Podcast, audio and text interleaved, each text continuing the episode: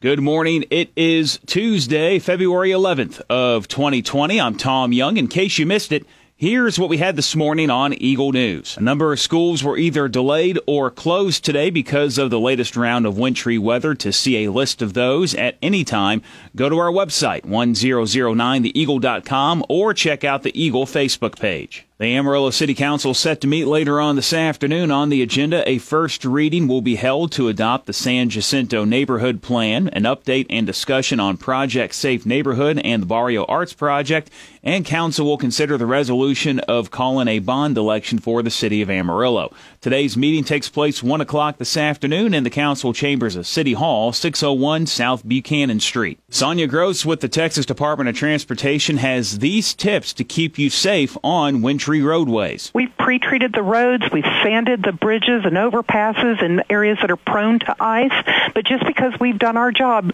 that doesn't mean it's done yet. You've got to do your job too as a driver.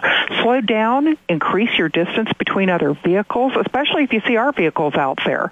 It can take twice as long to stop on wet roads and up to 10 times as long on icy roads. We always encourage you to plan ahead for your winter travel.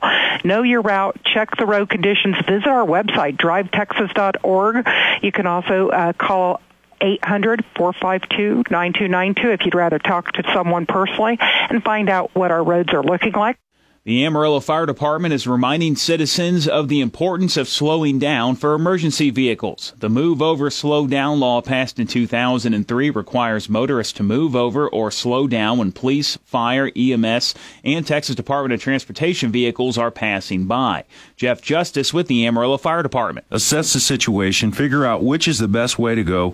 Most people associate pulling over the road and stopping. Nine times out of ten, that's perfect. Right. But there's that one time where maybe you should stay right where you're at. Let us go around you. If you're sitting at a at a red light and it turns green and we're behind you, you know, you might go ahead and go, but then pull over. Mm-hmm. If it's still red, let us go around you. Mm-hmm. Most of the time, we can find our way around people. Violations of the law can result in a fine of up to two hundred dollars and can increase to five hundred if there is property damage. If violators cause bodily injury, they can be charged with a Class B misdemeanor, resulting in possible jail time and a maximum fine of $2,000.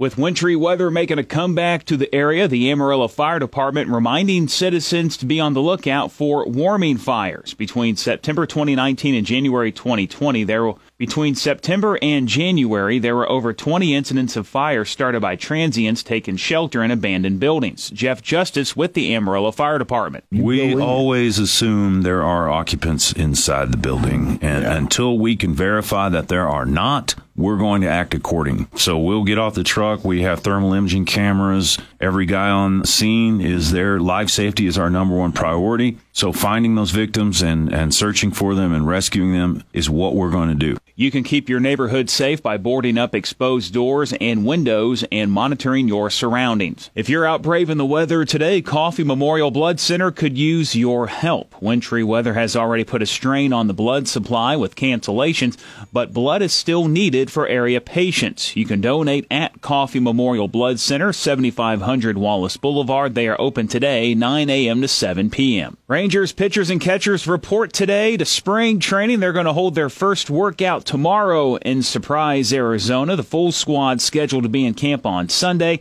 Cactus League play begins February 21st against the Royals at Surprise Stadium. And after a winter that I think the Astros would love to forget that involved the firing of A.J. Hinch and general manager Jeff Luhnow over the sign stealing transgression, the Astros, they open their spring training today with pitchers and catchers reporting to West Palm Beach, Florida. The first full squad workout will be Sunday under new manager Dusty Baker. The Astros' initial Grapefruit League game will be February 22nd against the Nationals. I'm Tom Young. That's your In Case You Missed It Eagle News Update. I'll be back with you again tomorrow morning, bright and early, 5.30 with the Eagle Morning Show on 100.9 The Eagle.